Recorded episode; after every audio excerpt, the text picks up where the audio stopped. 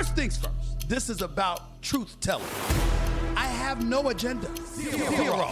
I always have questions. What's the problem? That's just who I am. This is what No Mercy is all about. Hey, here I come. You can book it. Ah!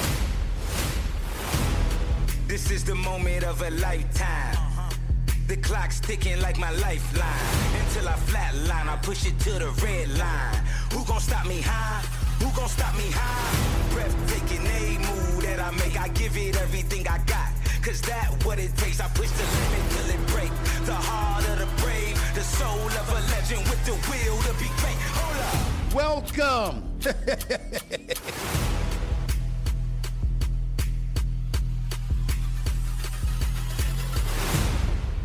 Hey, it's Juneteenth, okay? It's supposed to be a national day of celebration. So why am I pissed off? There's a lot of reasons why. I'll get into all of that. Oh! And there was also a basketball trade that took place. Go figure. Stephen A. Smith Show in the house. Let's get it.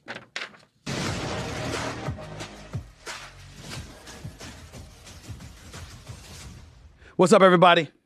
Welcome to the latest edition of the Stephen A. Smith Show, coming at you as I love to do at least every Monday, Wednesday, and Friday, live four p.m. Eastern Time, one p.m. Pacific, right here on YouTube. As usual, we're in our studios thanks to our official studio sponsor, FanDuel Sportsbook. FanDuel is the official sports betting company of the Stephen A. Smith Show. I got a lot to get into today, a whole bunch of stuff to get into, and some of it ain't going to be sports, but I assure you, you want to stick around and hear what I have to say, because I'm only going to say it once.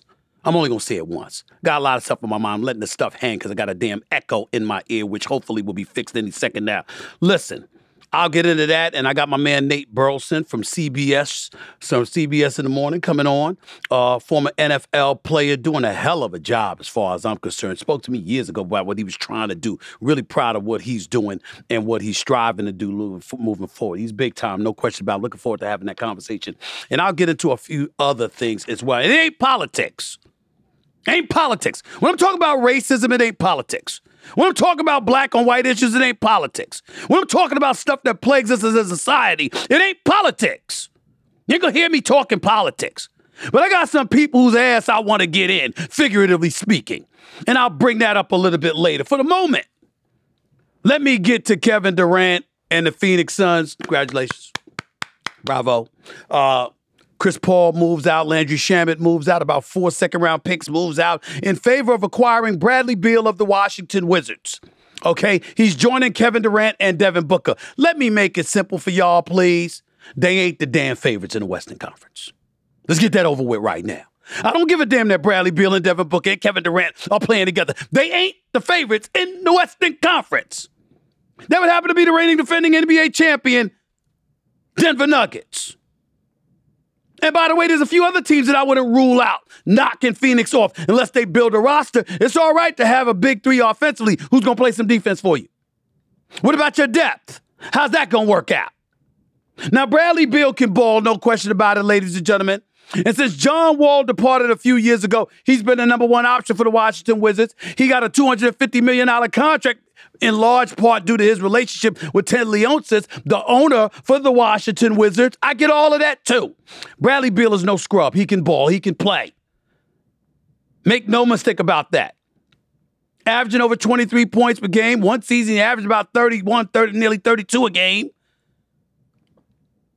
Some people in the nation's capital have lamented his presence or lack thereof in crunch time. But guess what? He led the league in clutch time points this season. So he shows up. Most of his points that he's averaged this season came in the fourth quarter. He averaged more points in the fourth quarter than he did in any other quarter. But here's the big number that you need to, to pay attention to. The Washington Wizards over the last five years, four of which they've missed the playoffs. thirty-two and fifty, twenty-five and forty-seven. thirty-four and forty-eight, thirty-five and forty-seven. This past season, thirty-five and forty-seven again. The man has missed seventy-four games over the last two years. Now, I don't know about anybody else, but the best ability is availability, and if you ain't available, how much ability do you really have? Now, I suspect that thing is going to change. And that Bradley Beal, combined with Devin Booker and Kevin Durant, is going to be lethal offensively. At least two of the three are going to be on the court at all times because you know somebody's going to get injured or they're going to sit up there taking time off due to injuries during the regular season. Okay, no problem. Frank Vogel's your new coach, knows something about winning championships, just won with the Lakers in the bubble three years ago. Obviously, he knows something about being in conference finals because he's done that three times in his career. Obviously, he knows something about defense because he's usually coaching one of the elite defenses in basketball. But here's the deal. You got to build out a roster. And we don't know if the Phoenix Suns are going to do that. We know they got an owner in Ishbia, Matt Ishbia, former walk-on at Michigan State, who's now the owner of the Phoenix Suns, who out, you know, uh, Robert Sarver had to get booted out of the N B A. He purchased the franchise for over four billion dollars. He's got deep pockets. And with the new collective bargaining agreement, very, very difficult to align three superstars on the same, on the same team. You got four dudes all getting paid over thirty-two million dollars this upcoming season. In DeAndre Ayton, in Kevin Durant, in Devin Booker, in Bradley Beal. I get it. And I'm one of those guys that thinks Devin Booker is Kobe-esque. The brother's special. He's absolutely sensational. Those two games against Denver that they won, shooting eighty percent from the field, sixty percent from three-point range, there's no question he's that dude. And by the way, having him with the ball in his hands, playing the point guard position is, is scary because you know he's looking to score. And he'll take you to school. And he's lethal. He was certainly more lethal than even the great Kevin Durant was in a postseason series against the Denver Nuggets in the conference, Western Conference semifinals. But having said all of that, I don't think they're a better championship candidate than the Denver Nuggets, the Boston Celtics, the Milwaukee Bucks. I'm sorry, I'm not sold. Hell, I throw the Lakers up in there right now. Because at least they're going to play some defense with Anthony Davis on that front line when he shows up, of course. And Darvin Ham has shown an ability to make adjustments. But that is not why I brought up this subject about them in terms of just playing the game of basketball. The thing that really rubbed me the wrong way, and I preface my comments by reminding you I love me some Bradley Beal. Brother can ball, no doubt about it. Good dude, too.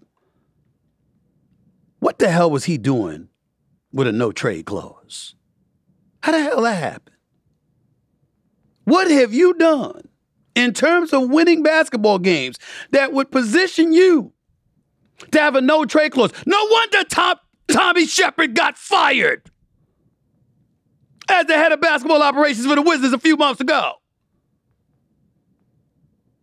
Maybe that wasn't his fault. Maybe it was Ted Leonsis who did it. Because Bradley Beal has built a level of affinity and affection with the owner for the Wizards over some time now.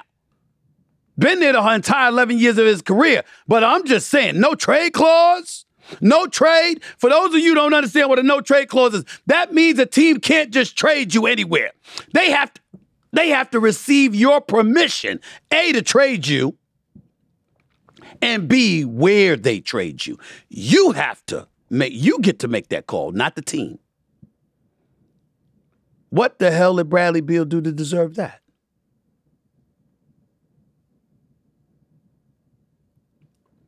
Let me get this out of the way right now because I want to get to my man Nate Burleson before I get back on some other bigger cop, the big big topics uh, to address. You know, a matter of fact, I'm gonna save that. I don't want to reveal that just yet. I'm gonna wait just a few minutes because I don't understand for the life of me how the hell Bradley Beal had a no-trade clause in his contract. Waived a fifteen percent trade kicker, by the way. A trade kicker is when, if they trade you to a team, let's say, for example, you're owed one hundred million dollars on your deal.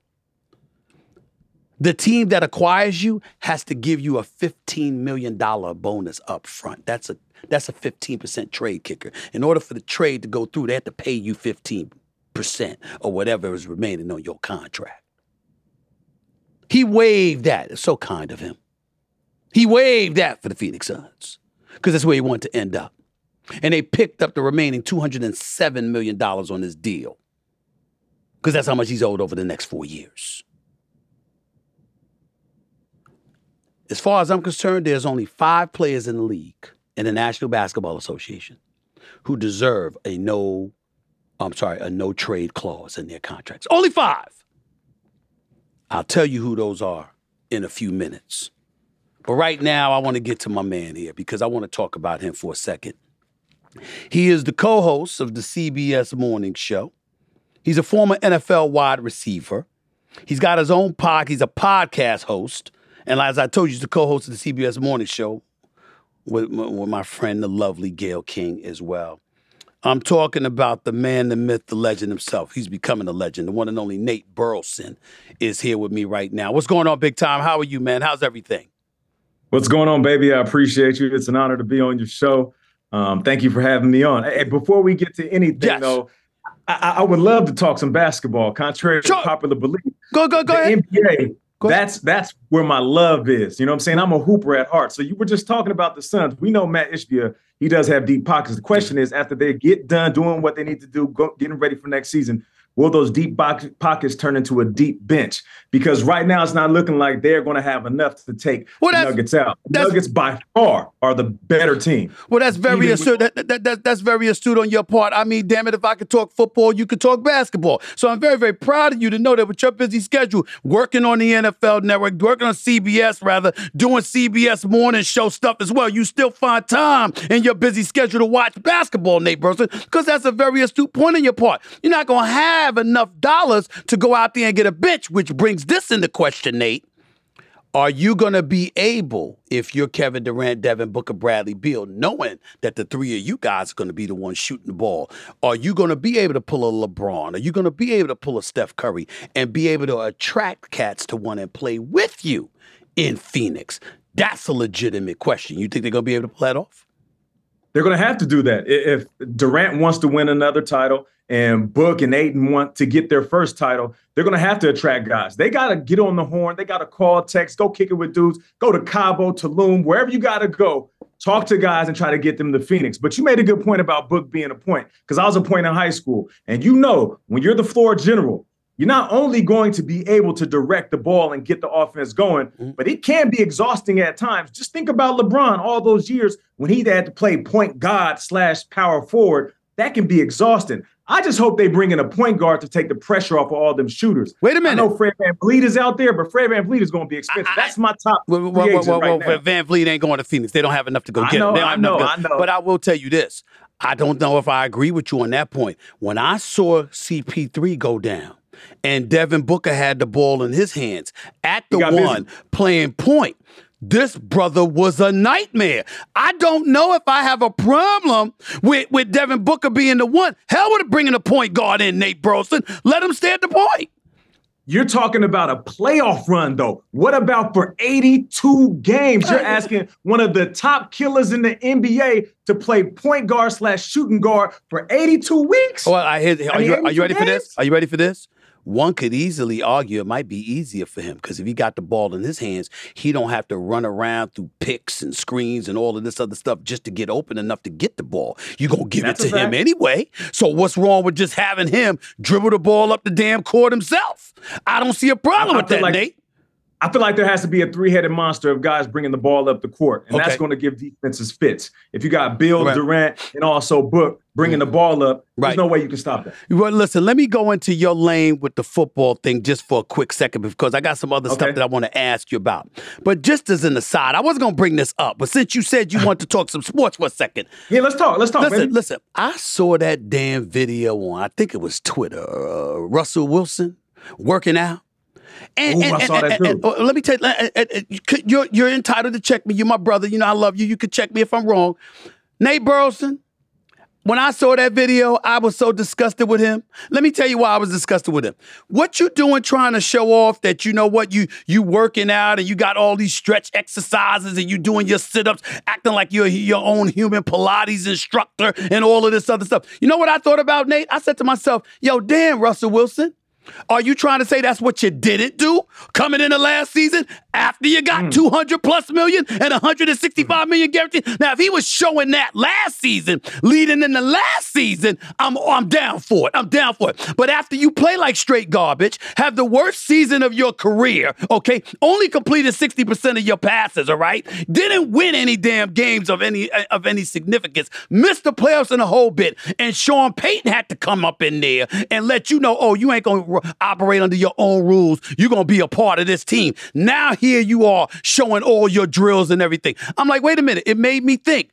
is that what you didn't do last year, which is why you look so bad? To that you say, well, I love that you brought that up. I love that you brought that up. You know, I, I've been a Russell Wilson fan for a long time because he joined the Seahawks after so I have left. I. He brought a championship to my city, so I'll forever be indebted to him for that. Now, for a long time, because he played so well, whenever he was in the offseason, he was in Hawaii throwing touchdowns in the sand to his boys like this was a cutscene from an eighties movie. I was digging it. Even when he's kicking it over the summer in the offseason, hanging out, training, but not really training. Is he doing it for the team or is he doing it for the ga- for the gram? I was a little bit of an apologist. I'm going to be real with you. Okay. But last year, it all hit the fan. Now, let's keep it real. Russell Wilson be the first to raise his hand and hopefully say, I didn't play well. But at the same time, the play calling was terrible. The offense was. was anemic. And they just didn't have any rhythm on offense. So this is not all Russell Wilson's fault. I'll tell you what I did notice, because I thought the same thing. I'm looking at Russell sliding across that board with his hand on the football, one hand on the band. And I'm thinking to myself, is he out there trying to prove that he's working out? Or is he actually putting in the work that he needs to make this work with the Broncos? I noticed out of all that, those videos that looked like a montage from an old school Rocky movie, that he looked thinner. And so? one of my biggest concerns, one of my biggest concerns last year is that Russell Wilson, the Magic Man, one of the best pocket quarterbacks I've ever seen, just didn't move like he used to move. And I feel like Russell Wilson lost a little bit of weight. He's going to be more agile, which is going to add right. that dynamic playmaking right. ability right. that we once right. saw when he was a Seattle Seahawks. And what I'm saying to you, Nate Burleson, is this. I don't disagree with a A single syllable you uttered. My point is, you're a veteran. You've been in this league. I'm looking at him right now. He's been in the league eleven years, which means whatever yeah, yeah, yeah. you're doing now, you knew you were supposed to do that last year.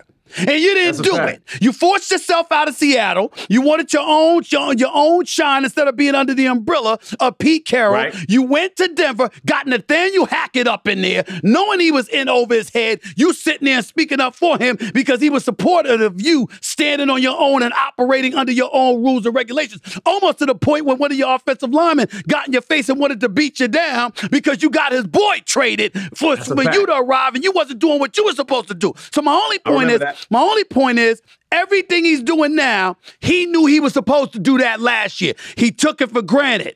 And that's the crime, is what I'm saying. That's all I'm saying, Nate. I'm not saying anything more than that. All right?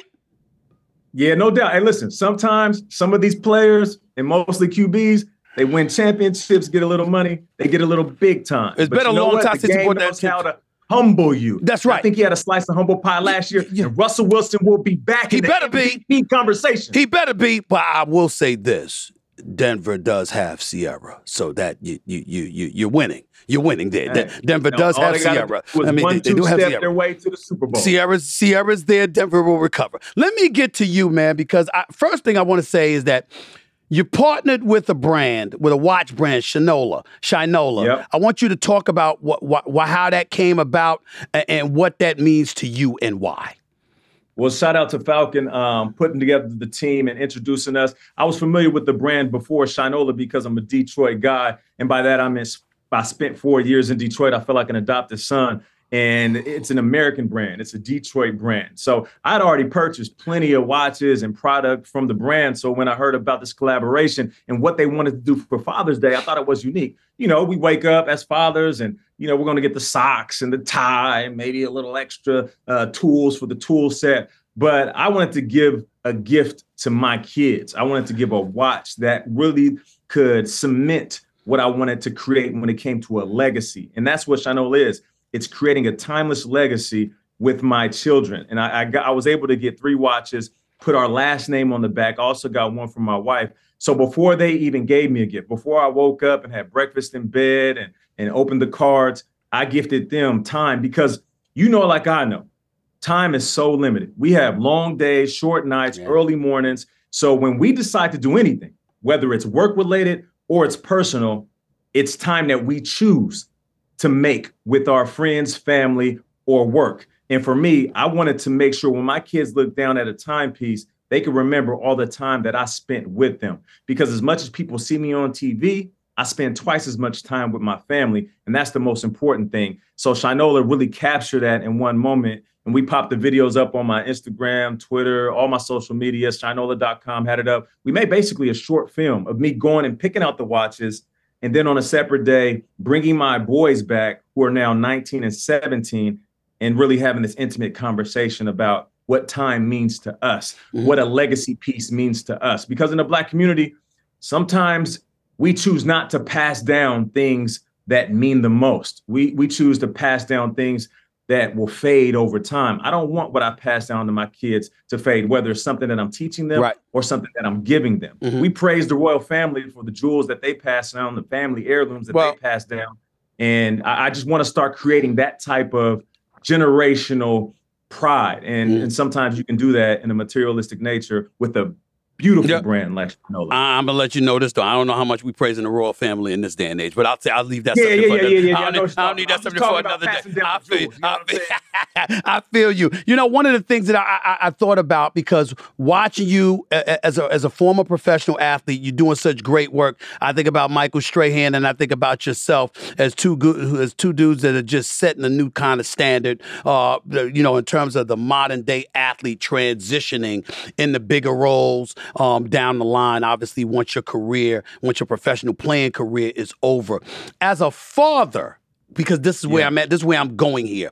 As a father, I imagine that when you were out on the field, yes, you're playing for excellence, yes, you're playing to win, but you're also playing to provide for your family.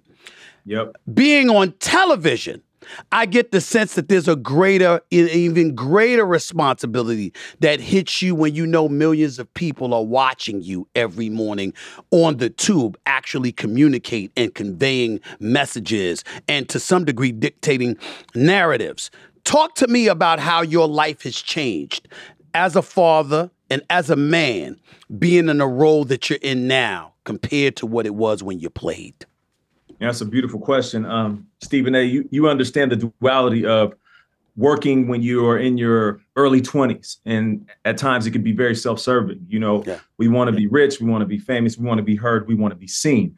But um, as I started to transition out of the game, I realized that it wasn't about me. It was more about my kids. And there is a responsibility being on T V. Um, Gail says it best. We have a front row seat to history, and we're able to basically open up that window to the world every morning and deliver the news, no matter how harsh. Um, we'll do that for two hours. And then hopefully somewhere in there, we can uplift your day. I think the thing that's beautiful, and it's something that you pointed to about what we do and how we do it for our kids. When I played and someone would walk up to me, my ego would want them to say, Nate, oh, I remember that touchdown. Or, I remember that year you put up a thousand yards. Or, oh, you helped me win my fantasy. And I tell you what, man, a young Nate Burleson would eat it up. Tell me more. Tell me how great I am. But now at forty-one, when someone walks up to me, I don't even want them to tell me about me as an athlete. I love it when they come up to me and compliment me for the job that I do on T V, because I spent so many years chasing a Lombardi trophy and didn't get close. eleven years, playoffs, got close to a championship game, but never won that trophy. And there was a void in me, and I didn't realize it until I started working in T V. And then one day I woke up and I realized the same men who make Lombardi trophies also make Emmys, and I can go out and chase another type of trophy. That's right. And when my kids see someone go- walk up to me now and they compliment me, not on my athleticism, but on my intelligence, that is the best feeling in the world, because it's showing my kids that you can transition into a space outside of the athletic realm and still be even more impactful than you ever thought. So this is the most fulfilling job that I've ever had, working in morning news. But as you know, I mean, you've been doing the grind. If you covered it all, you've done everything from politics, um, societal issues, of course, all sports, current events. It can be exhausting.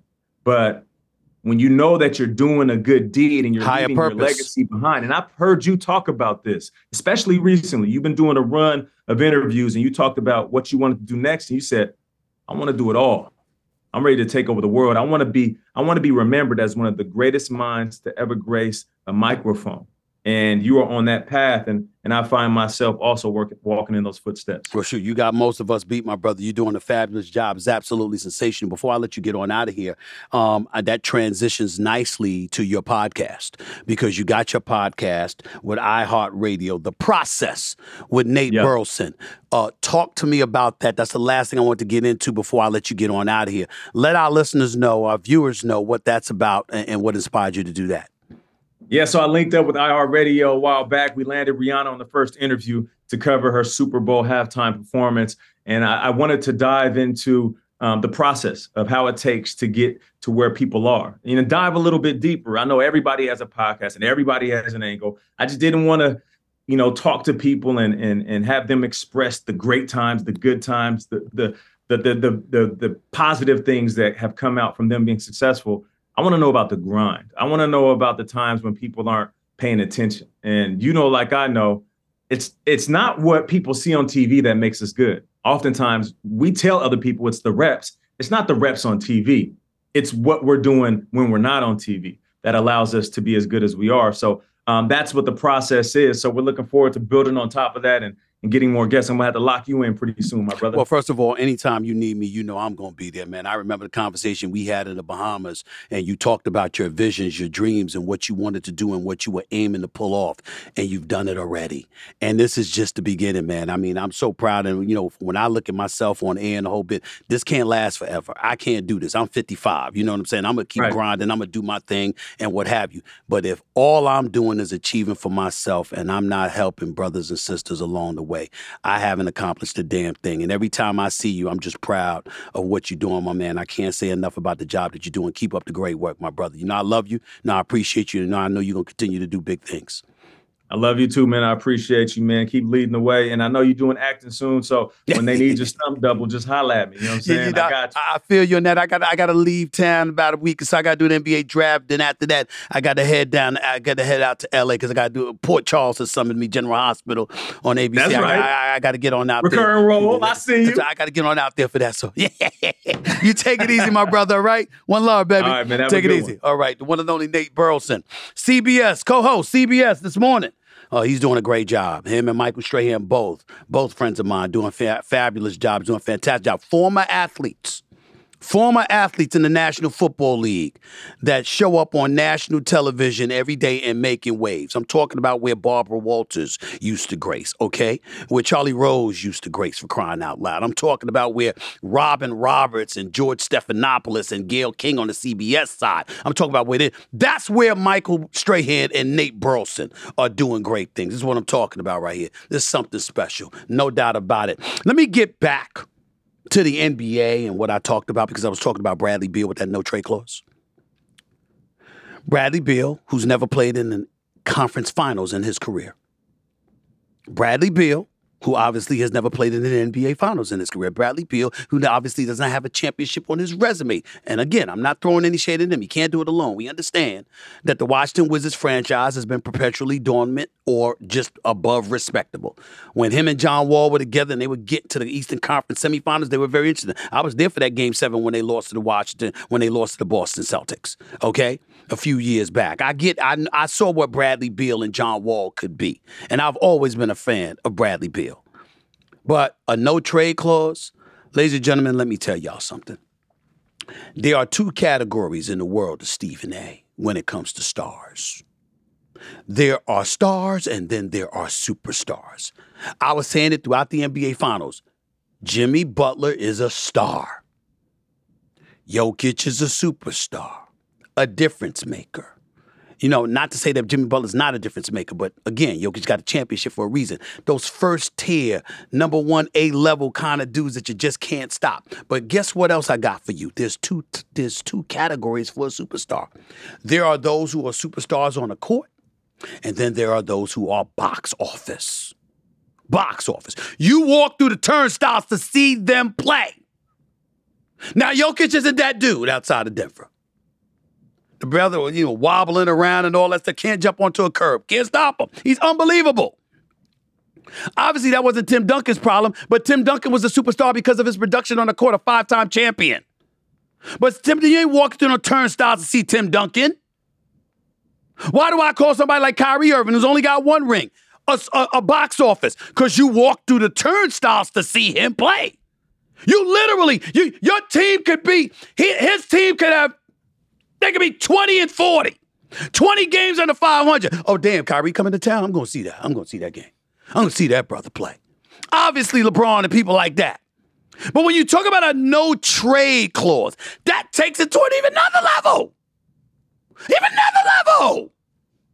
You can't have people going like this. Nah, I can't be touched. I go where I want to go. And if I want to stay, I'm staying.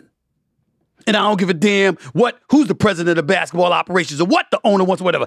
I can't go unless I choose to go. You can't trade me unless I choose to allow you to trade me.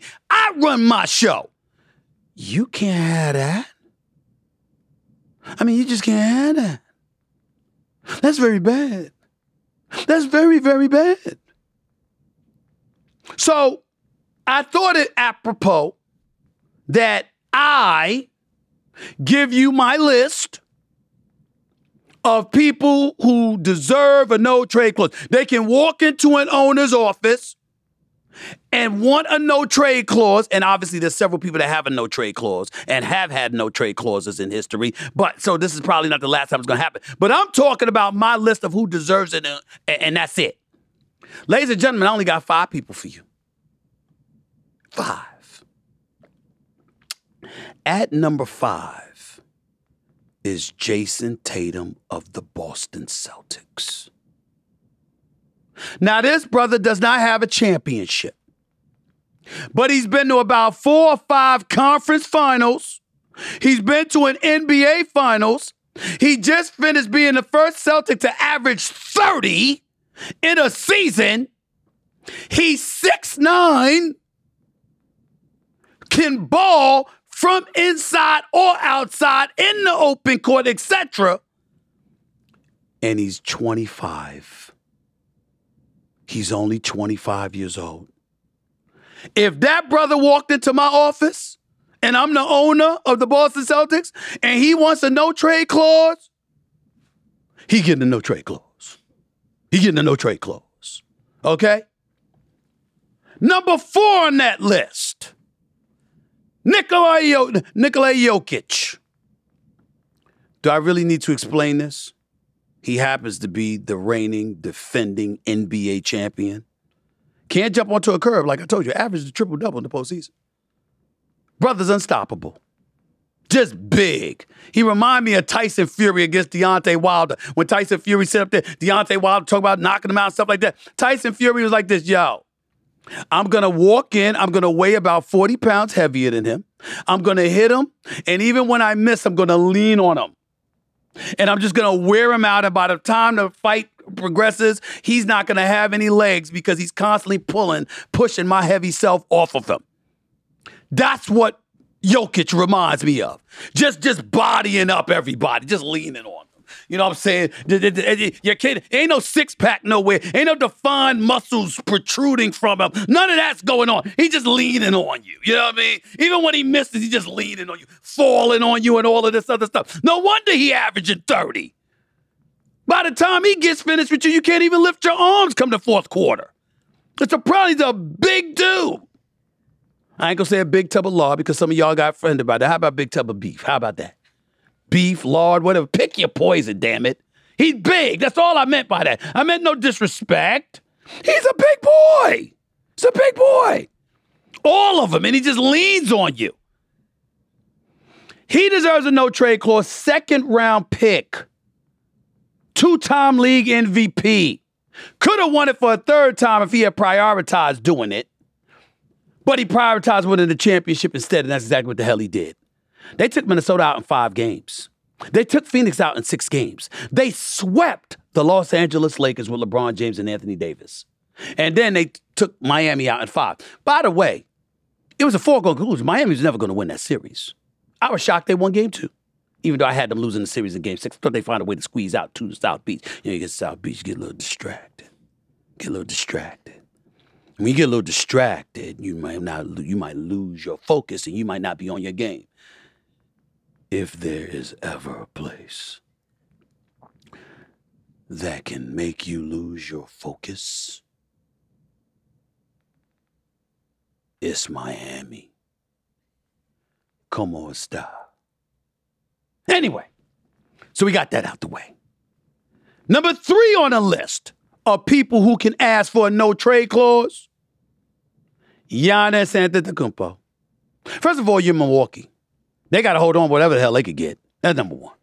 Number two, you're a champion. Number three, you're former league M V P, former defensive player of the year, former N B A Finals M V P. You're about six foot eleven gazelle, unstoppable in the open court, averaging twenty-eight, twenty-nine, and twelve or thirteen, doing whatever you want. Plus, you play defense, and you ain't going to get somebody like that in Milwaukee unless you draft them. He ain't coming in free agency. Gained fifty-seven pounds of muscle since he got into the N B A, clearly dedicated. Is a rough rider, competes against anybody, tries to take everybody out. Giannis is big time. He could get a no-trade clause. No problem, no questions asked. You should be glad he asked for a no-trade clause because that implies he might not want to leave. You got to hold on to that for dear life if you're Milwaukee. Okay? So that's number three. Number two on this list is the king himself, albeit one devoid of a crown this season. His name would be LeBron James. LeBron James, as I've said many occasions, is not Michael Jordan. Joe Budden, I don't care what the hell you say. And I ain't forget about you, bro. I'll see you soon. I'm going to take you up on that invitation, my brother. I got nothing but love for you and your podcast, by the way. Keep up the great work. And I think I saw my girl, Melissa Ford, there with you one time. What's up, girl? How you doing? Long time. Let me tell y'all something. LeBron James is not the greatest player. We're not the greatest champion, whatever you want to be. He's not the greatest who ever lived. That would be Michael Jordan. But I got him at number two. Even if you gave me Larry Bird, I'd still take LeBron James for the first forty-six minutes as the greatest small forward in the history of basketball. It's really a point forward. He couldn't shoot better than Bird. Everything else he could do. Far superior. Bird wasn't half the athlete he was. And I love Larry Bird. And he was Mister Clutch, no doubt about it. But LeBron James is a special breed. And ladies and gentlemen, forget his greatness for a second. Spanning twenty years, career twenty-seven points per game, four-time champion, four-time league M V P, ten trips to the N B A Finals. Forget all of that for a second. In his twentieth season, he averaged twenty-nine. In his twentieth season with Anthony Davis on his team, he was still the best player on his squad. In his twentieth season, no matter where he goes, you walking through the turnstiles to see that brother play. You know, I often say this, and people call it cocky or whatever. I remember one time somebody said something about me, and they was talking about the layoffs at E S P N years ago. How come Stephen A. didn't get laid off? Some idiot that that that that, that worked for Sports Illustrated at the time. I was like, yo, I don't lose money for the company. I make money. That's why I'm there. Because my presence on the air brings in revenue. And that revenue is what enables others to get paid. I am not a minus or a subtraction to my employers. I'm an asset. And when I talk to y'all about what y'all need to do, I talk about being an asset in whatever your chosen profession is. It ain't just punching the clock, going to work, punching the clock, doing whatever your obligations are and going home. It's about elevating yourself to a point where you are a damn asset. So somebody can look at you and appreciate what the hell you're bringing and look at it as having monetary value since none of us are working for free. That's what it is. And I believe in bringing money in. That's what I'm about. That is what LeBron James has done for decades. He deserves a no-trade clause. In fact, I'll go this far. When he retires, he deserves the Jordan treatment. Remember when Jordan would go from arena to arena and they would honor him? That's the same way Kobe went from arena to arena and they would honor him. That's exactly what LeBron James deserves. Every single arena in the National Basketball Association should have a special ceremony honoring LeBron James when it is all over. We will miss him when he is gone. He's that special. And he deserves a no-trade clause. Last on my list, Steph Curry, the babyface assassin, the greatest shooter God has ever created. That dude. There's nothing to debate here. He's a two-time league M V P. He's a four-time champion. He's the all-time three-point shooting sniper. He is the greatest shooter on the planet Earth. And what makes it worse, not only is he the greatest shooter on the planet Earth, I'm not talking currently. I'm talking about since human beings were placed on planet Earth, to my knowledge. Since James A. Naismith invented the game of basketball. Since the late, great John McClendon revolutionized and evolutionized the game of basketball. There has never been in the history of this game. I don't want to hear Mad Dog Russo and others talking to you about Sam Jones or Larry Bird and all of these other people. The basketball shooting, the shooting off the dribble, the shooting standing still from the key, from the wing, from the corner, from twenty, from thirty, from forty, sometimes from fifty feet, off the dribble, standing still, late, you know, floaters in the lane. The list goes on and on. It doesn't matter. When it comes to shooting the basketball, there is no one that has ever been greater than Steph Curry. With the versatility of ways in which he can shoot the basketball, not to be me mention his movement without the basketball. There's never been anyone like him. Ever. Ever. And do you know what his friends tell me? His friends say to me, his teammates say to me, it's nothing compared to what he is as a person. Family man, God-fearing, disciplined. The media for the Golden State Warriors needed the players to do something for them. And it disrupted this schedule. Do you know what the players said to the media relations department of the Warriors? We have to check with number thirty first. Number thirty, that's Steph Curry. He ain't the president of basketball operations. He ain't the coach. He ain't the owner. But they had to check with him first. Because they know who their leader is. On and off the court, there is no debate. If he went to Joe Lacob and said, I want a no-trade clause, he'll have a no-trade clause. They will never separate. I know Joe Lacob personally, successful, highly successful owner, a billionaire. Love the guy personally. I have a great relationship with him. Joe Lacob loves making money. Loves it. He'd lose money for Steph Curry. He'd lose money for Steph Curry. That's how deified Steph Curry is. Plain and simple. Steph Curry, LeBron James, Giannis Antetokounmpo, Nikola Jokic, and Jason Tatum. As far as I'm concerned, they're the only five players in the N B A who deserve a no-trade clause. Love Bradley Beal. Props to you and your agent, Mark Bartlestein. How the hell you get a no-trade clause is beyond me. That's reserved for rarefied air. I didn't even mention Kevin Durant having a no-trade clause. Think about that. Got a lot of stuff to get into. I'm not finished. I got a couple of things on my mind I'm pissed off about. I'll be back with more in a minute. You're watching The Stephen A. Smith Show. Don't touch that dial.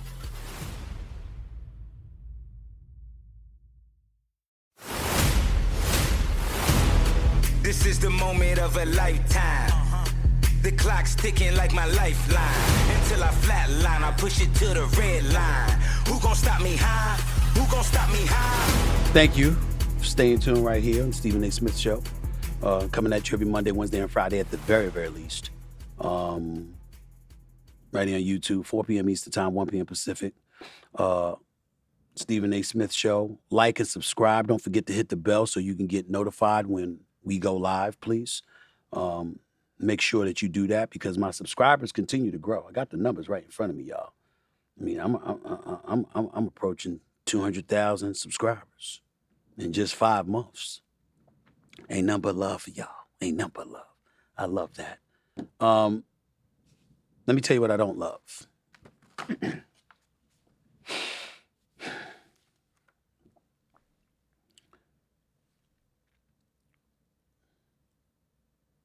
I don't like racist shit. as a black man, I am fully aware of our nation's history.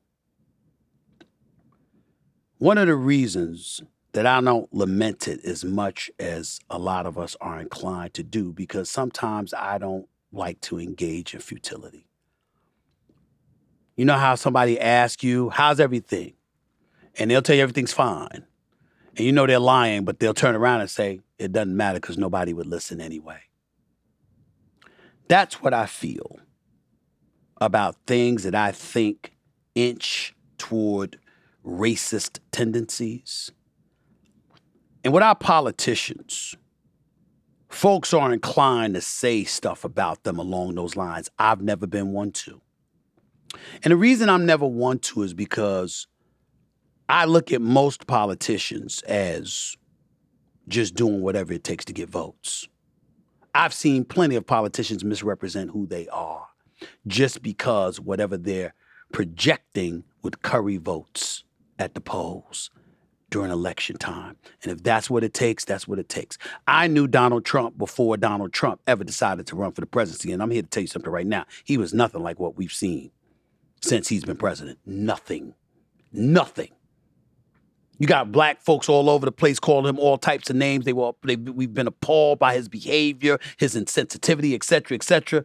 He was the complete antithesis of that when he was running his casino, when he was throwing boxing matches, when he was trying to become an owner of an N F L team, when he would show up to N B A basketball games, and when he had his show, The Apprentice. You know what I'm saying? Doo-doo, doo-doo, doo-doo, doo-doo, doo-doo, doo-doo, doo-doo, for the love of money. Remember that intro?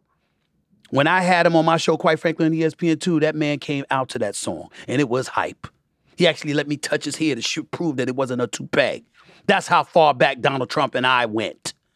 Once he became president, I don't know who the hell he was. Once he ran for president, I mean, my God, when he announced his presidency, he offended half of the American population inside of fifteen minutes.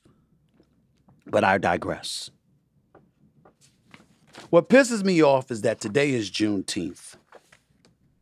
Juneteenth, for those of you who doesn't who don't know, commemorates when America's last enslaved people learned of their freedom on June nineteenth, eighteen sixty-five, in Galveston, Texas.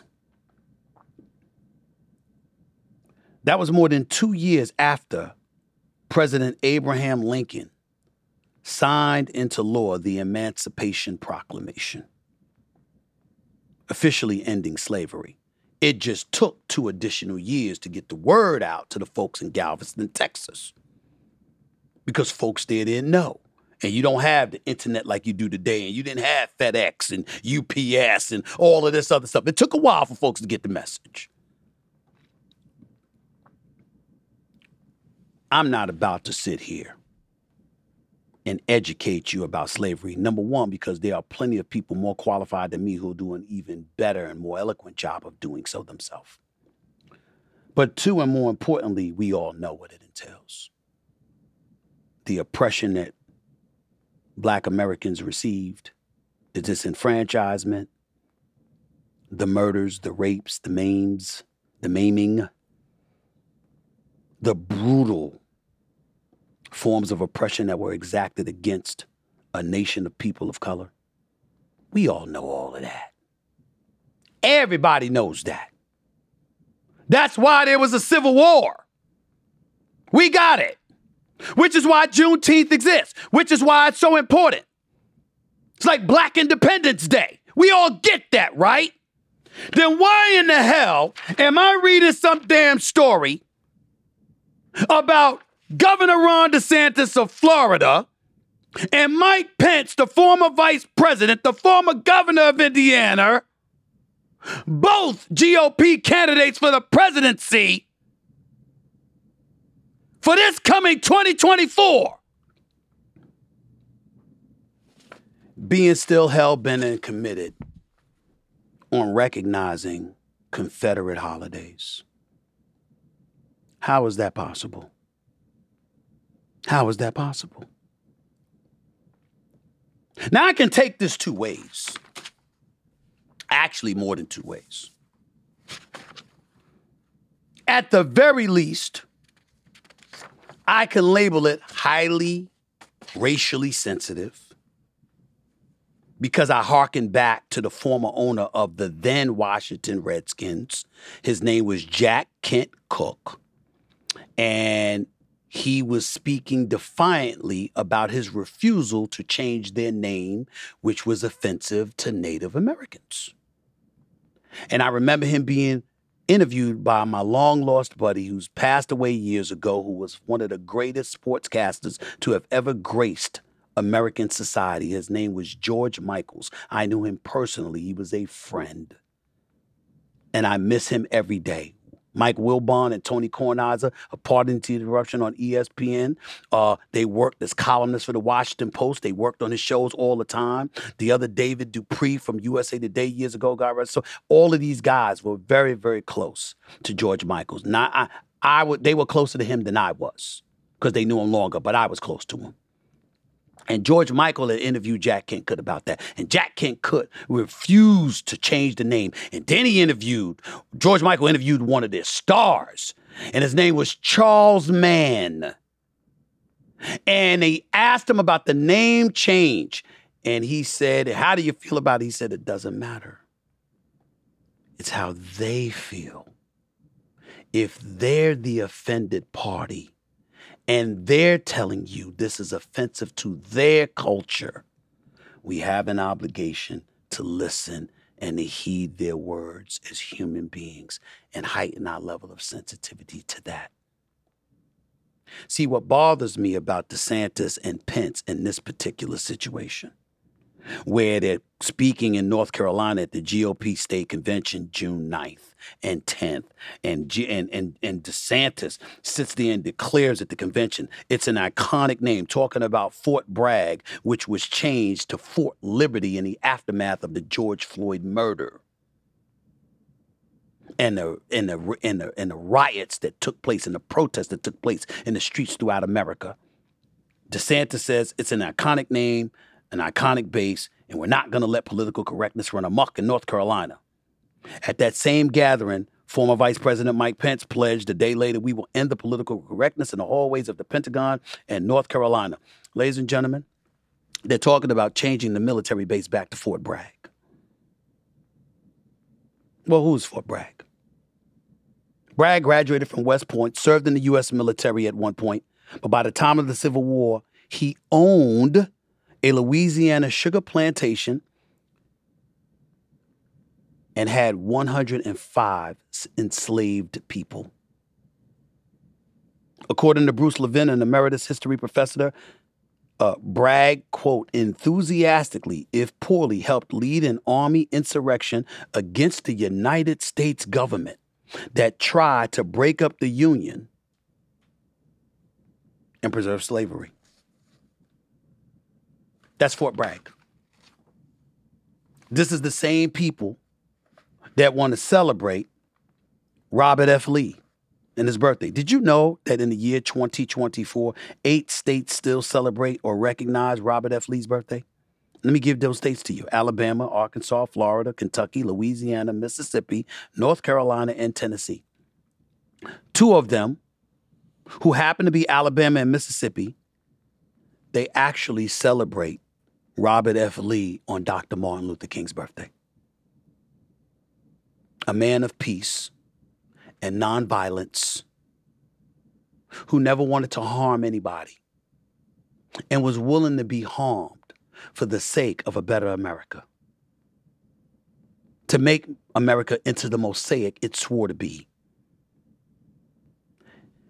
They want to disrespect Doctor Martin Luther King's holiday like that. The state of Alabama, as recently as twenty twenty, introduced a bill to separate the two holidays, but it failed. Three states honor the birthday of Jefferson Davis. He was the president of the Confederacy, okay? Who didn't want the United States, essentially. You know? Those three states that honor the birthday of Jefferson Davis, Mississippi, Florida, and Alabama. And by the way, in most states, just as a nugget, employers do not give the day off, and most people are not even aware that the day is happening, yet they are still recognized as holidays and are included on the official state calendar of the website. This is what is going on in the year twenty twenty-three. So what's it going to be, Governor DeSantis? What's it going to be, former Vice President Mike Pence? Want to be called a racist? I'm not going to call you that. I'm not going to give you that ammunition. Nope, not going to do it. I'm going to call you racially insensitive. You know why? Because how do you think this makes black people feel? Do you care? Are you willing to say that you don't care? I mean, if you're going to go that far, if you're going to go as far as you're going, why don't you just admit it? See, this is the problem, and this is the challenges that we have to confront. And by the way, they're following lockstep with, with, with uh, Donald Trump, because when he was the president, he promised to veto any bill that called for the names to be changed of some of these bases, and did indeed veto it, but was over, overridden by Congress. There was a Congress override that prevented him from doing that. Donald Trump knew that was going to happen. Let me tell you who Donald Trump is in this regard. He said what he said, and he vetoed it. He knew it wasn't going to equate to anything, that what was going to happen as it pertained to the name changes was going to happen because Congress had the power to do that. He took that position because he knew it would make him look good to his constituency. And as a result, it would curry favor with them, and they'd stand by him, and they'd love his football, whatever the case may be, and they continue to vote for him. You think that's what DeSantis and Pence ain't trying to do right now? One could easily argue that that's the reason for all of this stuff. Why else alienate a populace of this country? So we see what you're doing. Here's what really pisses me off. Well, actually, I already said what pissed me off, which is everything I just told you. But what takes it to another level is that I'm a registered independent. I actually want the Republicans and the Democrats not to be so divided. And the reason why I want that is because I want to get away from all of the demagoguery and to get back to focusing, or to get to focusing on the issues. Who's better for the economy? Who's got a better immigration policy? Who's better as it pertains to healthcare in the United States? Pro-choice, pro-life. I want to get back to the issues so I can look at a candidate and say, that's the best candidate for America. I want that person. I can't do that. Because when I see stuff like this, I take that back. When I see shit like that, there's only one way to go, and that's to the left. Because if you're willing, what is the harm? Tell me as a politician why it's so important for you. You're going to lose votes with those waving Confederate flags in their homes. You're going to lose votes with those who got Confederate flag stickers on their trucks. You're going to lose votes with conservatives who don't necessarily parade around espousing their political ideologies, but we know what they're going to do when they go to the polls. You're not going to lose any votes.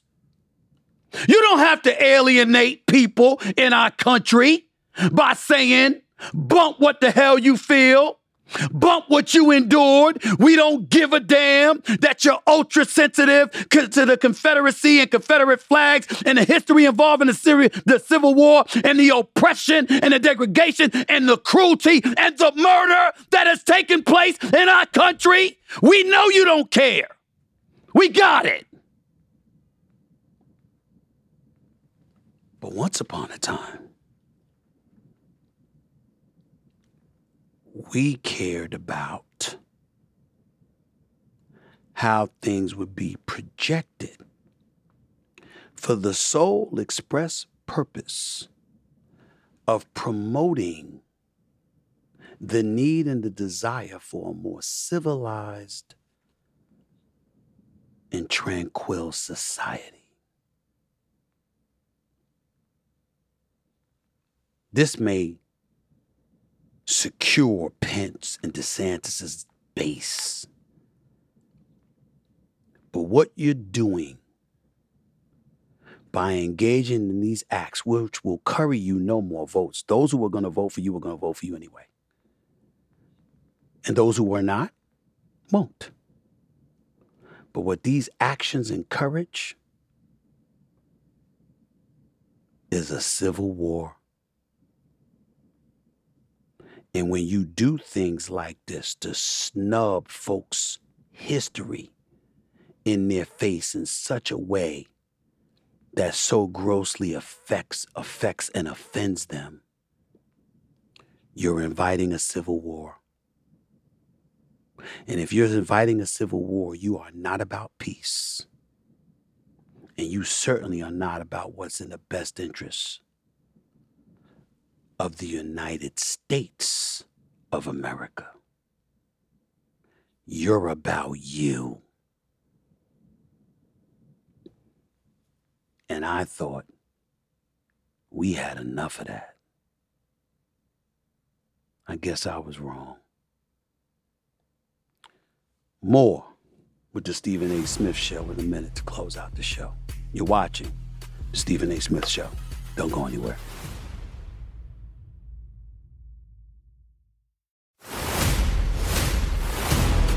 This is the moment of a lifetime. Uh-huh. The clock's ticking like my lifeline. Until I flatline, I push it to the red line. Who gon' stop me high? Who gon' stop me high? Closing out that particular subject, I got a text message from one of my boys. It's a headline on YouTube. Quote, Curt Schilling, former pitcher in Major League Baseball, Boston Red Sox, Philadelphia Phillies, along with various others. Curt Schilling says on Fox News, quote, he wants to stop talking and start pulling triggers. See what I'm talking about? I'll deal with him another day. I ain't his biggest fan, and he's not mine, and I like it that way. Anyway, I want to transition to a subject before I get on out of here. Um, and this is a sh- weird kind of subject for me because, ladies and gentlemen, you will find, you will be hard-pressed to find anyone on the planet Earth that cares less about the royal family than me. I don't give a damn about the royal family. I don't mean anything like negative, like, oh my goodness, I want something to happen to them or nothing like that. I just don't care.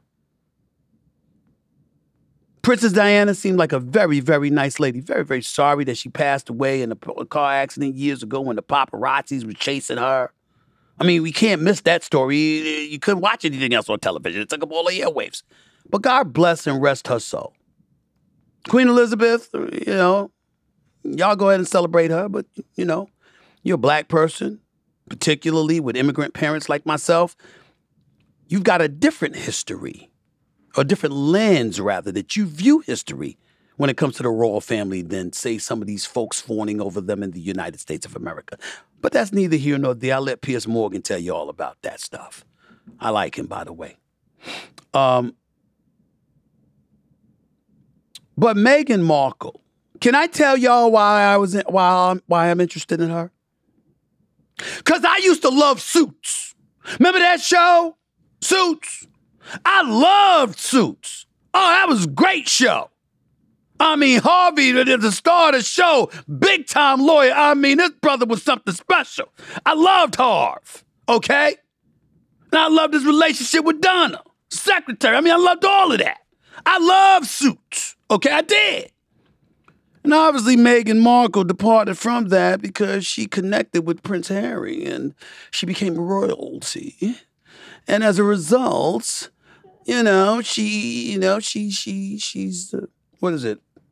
I don't even know what that, see, I don't even know, y'all. Is it the, the Princess of Sussex or what? I don't know. I don't know. They're Prince Harry. Uh, uh, Duchess, the Duchess of Sussex. Okay? Whatever. My, my sister Samantha just told me. I didn't know. I don't know that stuff. Okay? Okay? Beautiful kids there. Okay? Very nice. No, no, no, no, no, no aspersions. But, uh, uh, you know, They're making news because they got dropped by Spotify. Had a twenty million dollars deal. Left their podcast after only twelve episodes. Ladies and gentlemen, I, I can do twelve episodes in my sleep. twelve episodes, twenty million dollars. twenty million dollars. twenty million dollars. Meghan Markle, obviously, I'm I, I, I'm looking at that figure staggeringly, but then, hell, you thought I was bad. Bill Simmons went off. Now, Bill Simmons is my contemporary, former colleague with me at E S P N, has his own stuff, The Ringer, you know, podcast network, runs, is it moved up the ranks to an executive at Spotify. I like Bill. I respect the hell out of Bill. By the way, he was a best-selling author. You know, book on basketball. I mean, huge Boston Celtics fan, the whole bit. I respect the hell out of Bill Simmons. Ain't no, ain't no shade here. But Bill Simmons was going off. I mean, nobody seemed happier that, is it the Duchess of Sussex? The Duchess of Sussex, is that accurate? The Duchess of Sussex? Let me make sure I got that right, because I don't know. The Duchess of Sussex, along with Prince Harry, Bill Simmons seemed very happy they were gone. Listen to what he had to say here. Listen to this. I, I have, I'm going to pose this question to you. You you do a lot of business deals, a lot of negotiations. I do. Well, let, let, let's just. I wish I had been involved in the Meghan and Harry leave Spotify negotiation. The fucking grifters. That's the podcast we should have launched with them. We, um, I got to get drunk one night and tell the story of the Zoom I had with Harry to try to help him with a podcast idea. Do it. It's one of my best stories. Dude, we, there hasn't been a drunk let's Simmons just, podcast. Let's both get drunk, drunk and then it'll just be drunk. Save that idea. It'll be really fucking easy. The grifters. Here's my... Ladies and gentlemen, I pride myself on having a relatively extensive vocabulary. I never knew what the hell grifters meant. So I had to look it up. And there it is. A grifter is a con artist, someone who swindles people out of their money through fraud. That is what Bill Simmons called Prince Harry and the Duchess of Sussex, Meghan Markle. In all seriousness, he's qualified to say that. I am not, because I know nothing of them. I know nothing about their deal. I'm appalled that my daughter could tell me more about it, because I'm like, why are you watching that? For what? What purpose does that serve? And then I realized that although I wouldn't call them any names, and I certainly wouldn't be derogatory or incendiary towards them on a, on a personal level, I thought Bill Simmons was a bit excessive with that. I didn't think that was necessary. But then again, he works at Spotify, not me. So he knows more than I would ever know about that particular situation, which means it came from a personal place. Having said all of that, I will acknowledge that he did crystallize what he meant when he said what he said. Listen to this quote. Talking about Prince Harry. What does he do? It's one of those things where it's like, what's your talent? Why are we listening to you? So you were born in a royal family and then you left. You live in fucking Montecito and you're just like, you sell documentaries and podcasts and nobody cares what you have to say about anything unless you're talking about the royal family and you just complain about them. Ladies and gentlemen, that part is true. It's got to a point where if Prince Harry and Meghan Markle, I'm sorry, the Duchess of Sussex, if Prince Harry and the Duchess of Sussex ain't complaining about the royal family, I don't know if anybody cares what, what they have to say. I'm quite sure. You know, she got friends like Gwyneth Paltrow and others, and I love me some Gwyneth Paltrow. Great. I love seeing her with Iron Man. I love seeing her in Avengers and stuff like that. Love Gwyneth Paltrow. Okay? And your friendships are your business. And I'm not here to cast any aspersions. I'm simply making the point. I'm not trying to dog Meghan Markle like uh, the Duchess of Sussex. I'm not trying to dog her like she doesn't have any talent or anything like that. She did damn good on it. I love Suits. Matter of fact, I'm going to go watch it again. I'm going to watch it again. I love that show, okay? But what I'm saying is you don't really care about what they have to say unless they're insulting their family. And then you got half the people in Great Britain that can't stand them because they insult their own family. And then you have some people who kind of feel empathetic towards them and stuff like that. Again, check out Piers Morgan. Go talk to him. He knows all about that stuff. I don't. I never cared. But when Bill Simmons said that, I was like, damn, he does have a point. And then if you're an executive for Spotify and you doled out or you committed to doling out twenty million dollars because we don't know if they got the whole twenty million dollars and they only do twelve episodes, oh, that's a reason to be pissed. Take it one step further. If during the twelve episodes, Meghan Markle, I mean the Duchess of Sussex, if during the twelve episodes where it's talking about how, you know, you you you got in this, the series dug into the labels that try to hold women back. According to its description on the platform, had guests like Serena Williams, Mariah Carey, Mindy Kaling. Spotify and Archwell, the podcast company owned by Markle and Prince Harry, you parted ways after one season. You only gave twelve episodes. And oh, by the way, according to the reports, some are saying Meghan Markle, I mean the Duchess of Sussex, did not conduct the interviews herself. Pod News has reported that they have multiple sources who say some interviews on the show were done by other staffers, with Meghan's questions edited in afterwards. Oh, that's a reason to be pissed if you Bill Simmons and Spotify. Again, I know nothing. You can't find a human being on this pan- on this planet less interested in the royal family than me. There's a figurehead position. They don't run anything. They don't run the government. It's just history there.